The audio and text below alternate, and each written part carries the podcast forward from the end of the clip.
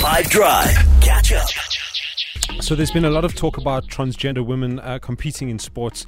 Uh, the debates came up when a transgender woman competed in a swimming event in America. Uh, then uh, that's when the world governing body of swimming uh, FINA then banned transgender athletes completely until they find an alternative approach. Uh, World Athletics have taken a different approach, uh, but at the same time, it's not a new approach when it comes to uh, the women's categories uh, when competing at top level events.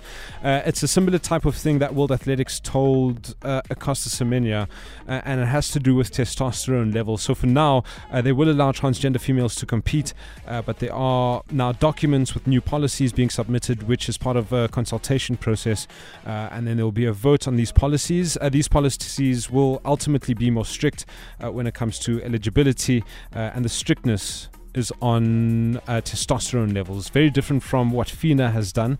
They've banned anyone who passed through any stage of the process of male puberty.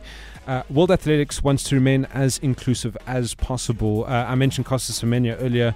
Um, so, what World Athletics wants is to amend the regulations uh, that cover both transgender athletes and athletes classified as DSD, uh, who are athletes. Um, they are athletes who are uh, they developed differently. Semenya is classified as a DSD athlete.